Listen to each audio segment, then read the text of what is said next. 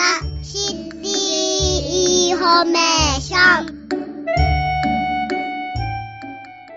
賢い消費者になりましょうの時間です。広報三田2月号に掲載の話題を前半で消費生活センターの相談員さんに分かりやすく解説してしていただきます。今日は相談員さんは家田久美子さんです。誰でも簡単に稼げる？副業サイトにご注意というこれについてお話をいただきます。どうぞよろしくお願いします。よろしくお願いします。それではあのご相談の内容からご紹介していきましょう。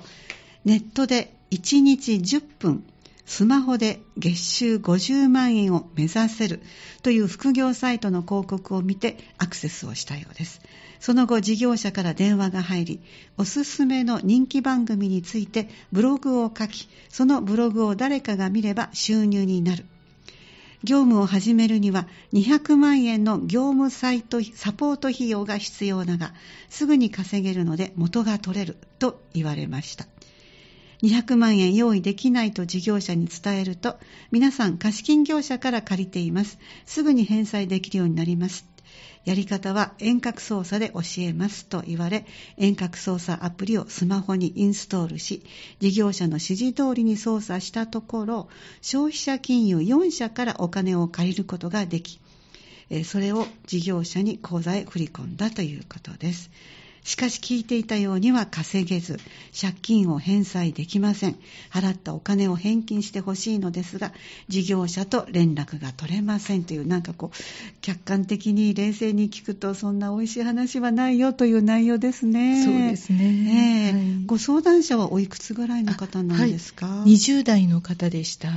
あ、そうなんですか。はい、じゃあこれのアドバイスといいますか、どのようにお答えになったのか、順を追ってご紹介ください。はい。まずですね、あの三田市消費生活センターの方には副業サイトの相談たくさん寄せられています。そうなんですね。はい、でそのほとんどで、ええ、もうただ儲かった儲けられたというわけではなくて、うん、事前にやはり費用が費用の負担を発生しているというケースが、まあ、ほぼそのような、はいあの内容なんですねで。業務サポート費用などの高額な費用を払わされているケースがほとんどです。ああそうなんですね。はい、それであの、アルバイトというか、そもそも稼ぎたいという人なので、ええ、お金がないんですね。そうですよね、はい、確かに。はい、はい、で。なので、お金がないという、あの特に20代、大学生も含めですけれども、ええ、そのような若者に対して、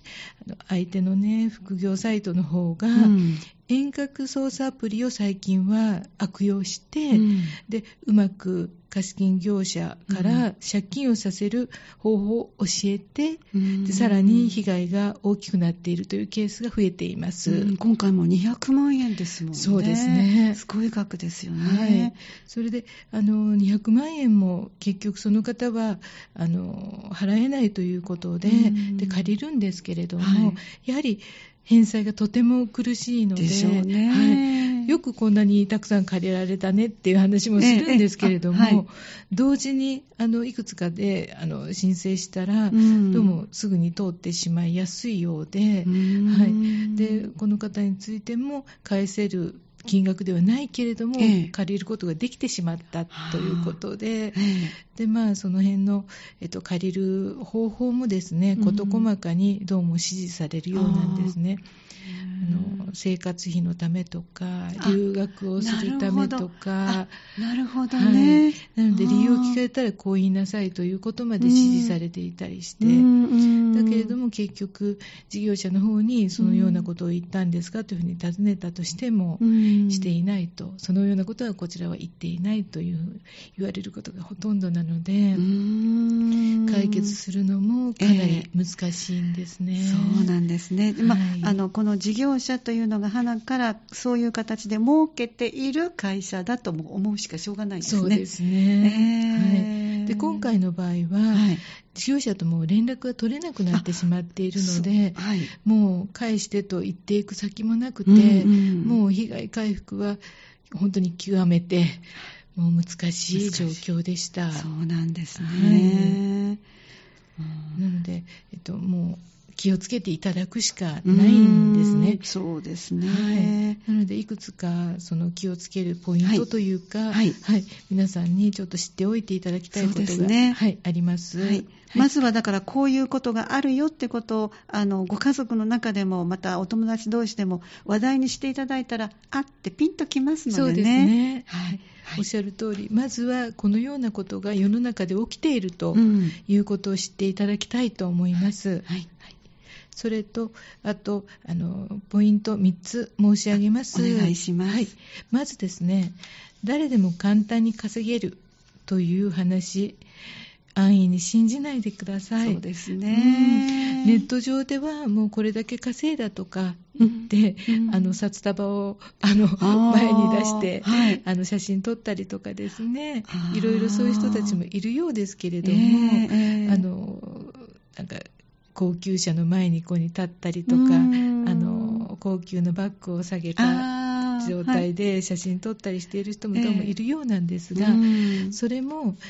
レンタカーかもしれませんよ。あと、レンタルのそういうブランドバッグで、はい、今はできますからね写真撮ってるかもしれませんよっていうところまでちょっとね、あの、思いが及ばないかもしれないですけれども、すべてはもう本当に、あの、信じ込まないでいただきたいですね。そうですね、はい。うまい話を安易に信じない。はい。はい。まずこれ、大きなポイントです。そうですね。はい。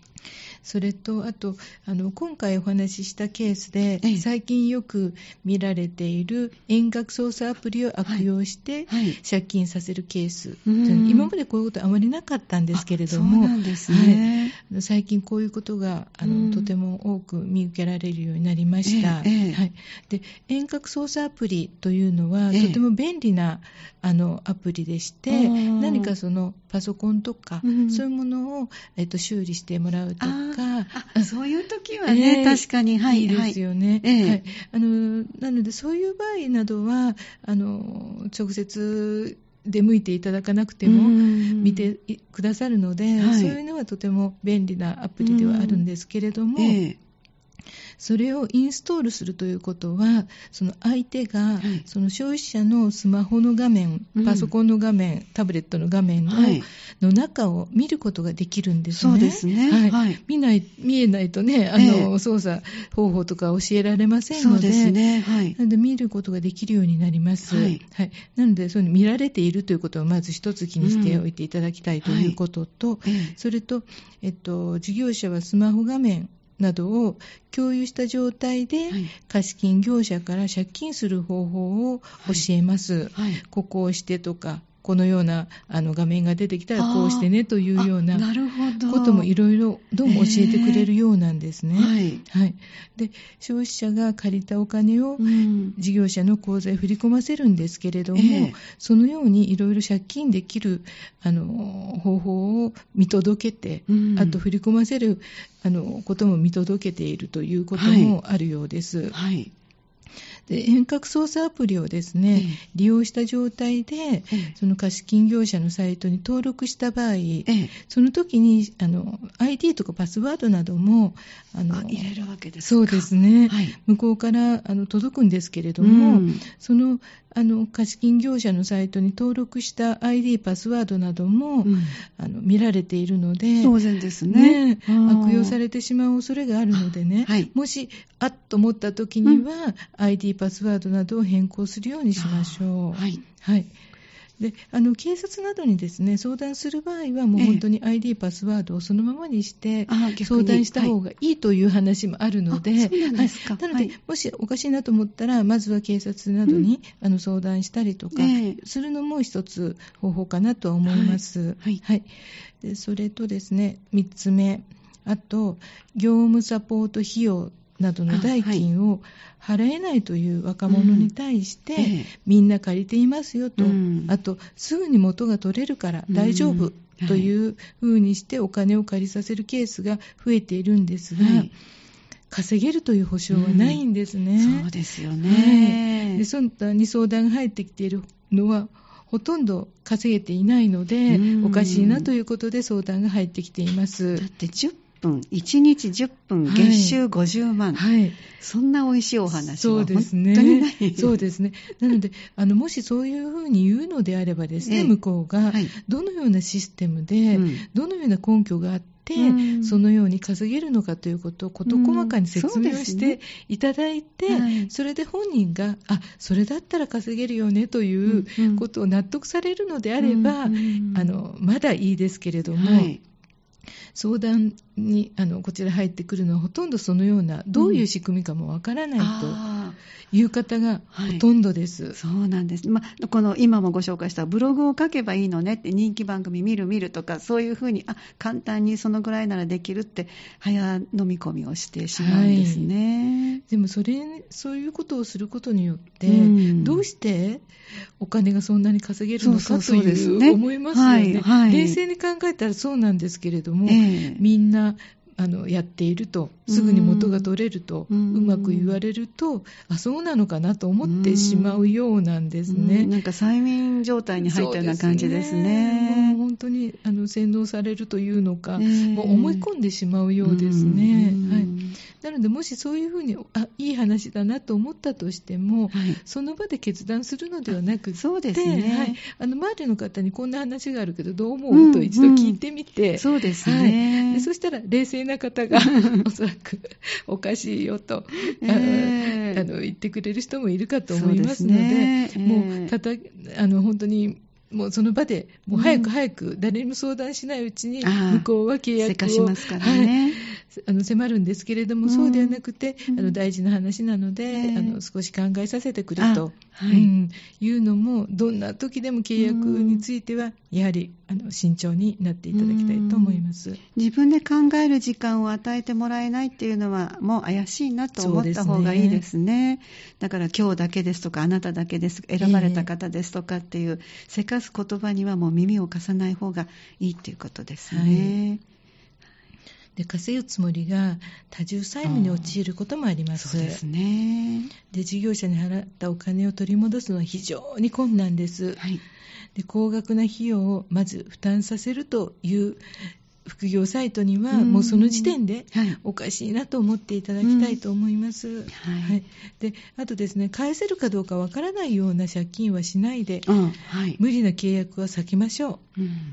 もうそれにつきます。そうですね、はいだから最初にちょっとおっしゃってくださったように借金までしてもそういう契約はしない方がいいということですね。稼げるという保証はありませんので、うんはい、そのような無理なあの契約は避けましょう。もし稼げなかった場合、この代金をうん払っていけるのか、返せるのかということをまず考えてください。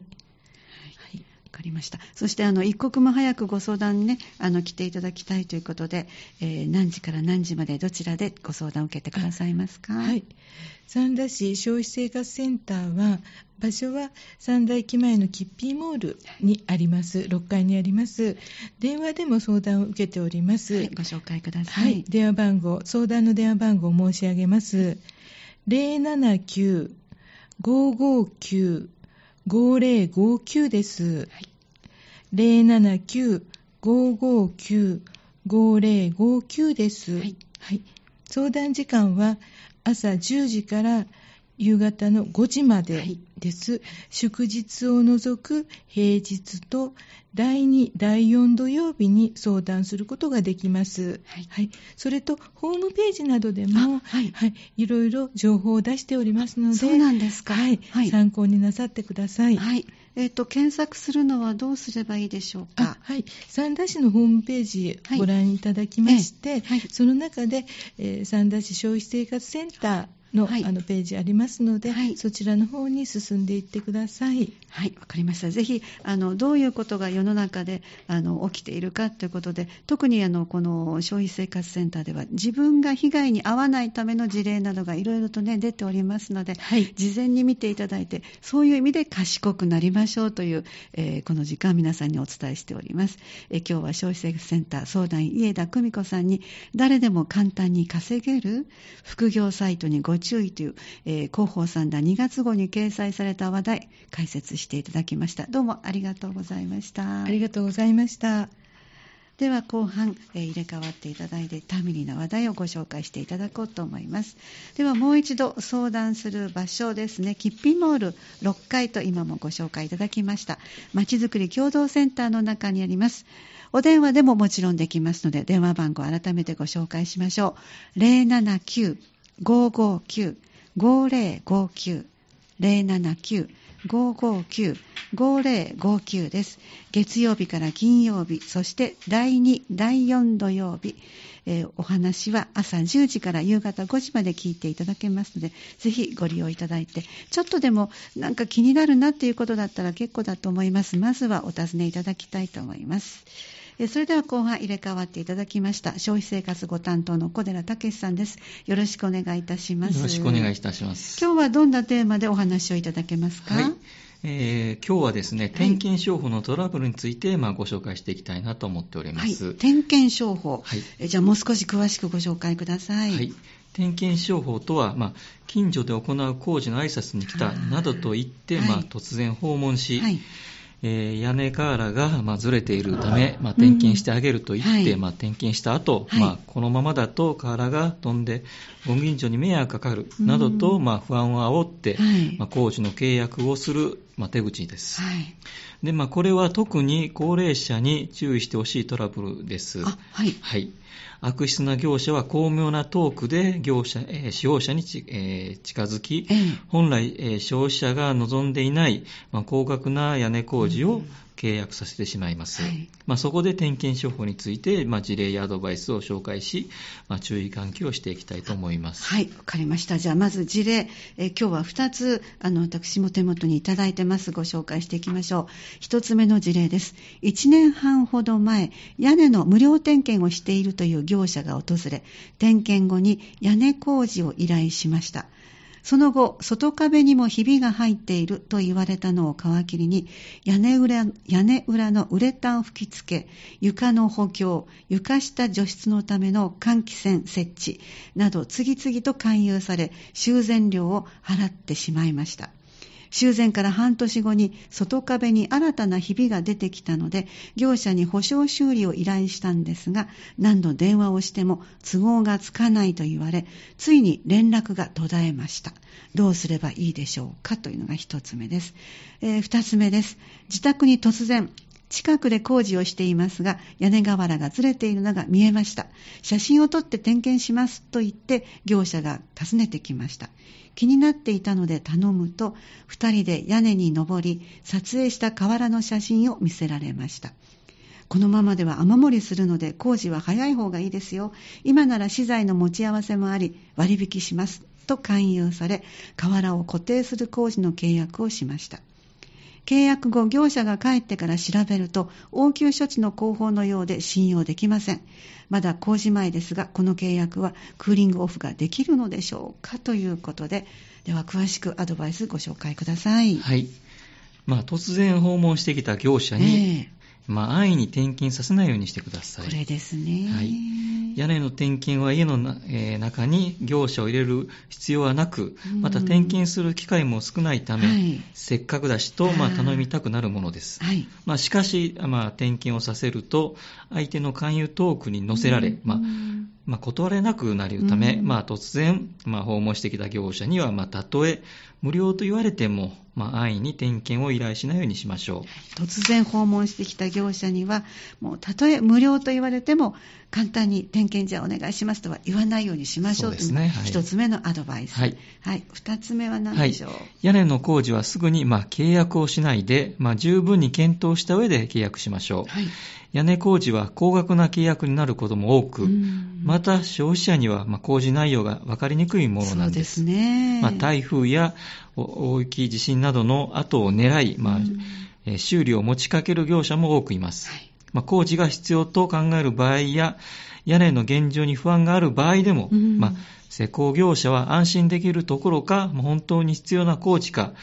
まあ、不要なオプションがついていないかなど、